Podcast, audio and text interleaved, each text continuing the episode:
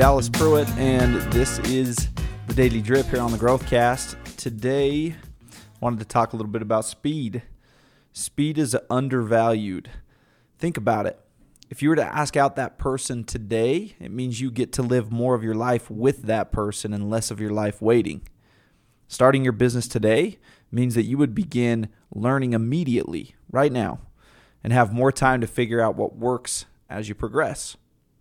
Waiting to take action, or rather, when you don't give speed its proper dues, you're only putting off progress towards the things you actually care about and want. So, yes, speed matters. It's not a wise move to forge forward blindly and carelessly, but that being said, today is an invite to go fast, meaning the future is never guaranteed and the right time may never come. It's an error to think that, that the time isn't today or right now to act. If you have clarity on what you want your future to look like, don't let fear creep in. Today and right now is the time. Course correct. It's all you got. Beyond that, it isn't guaranteed.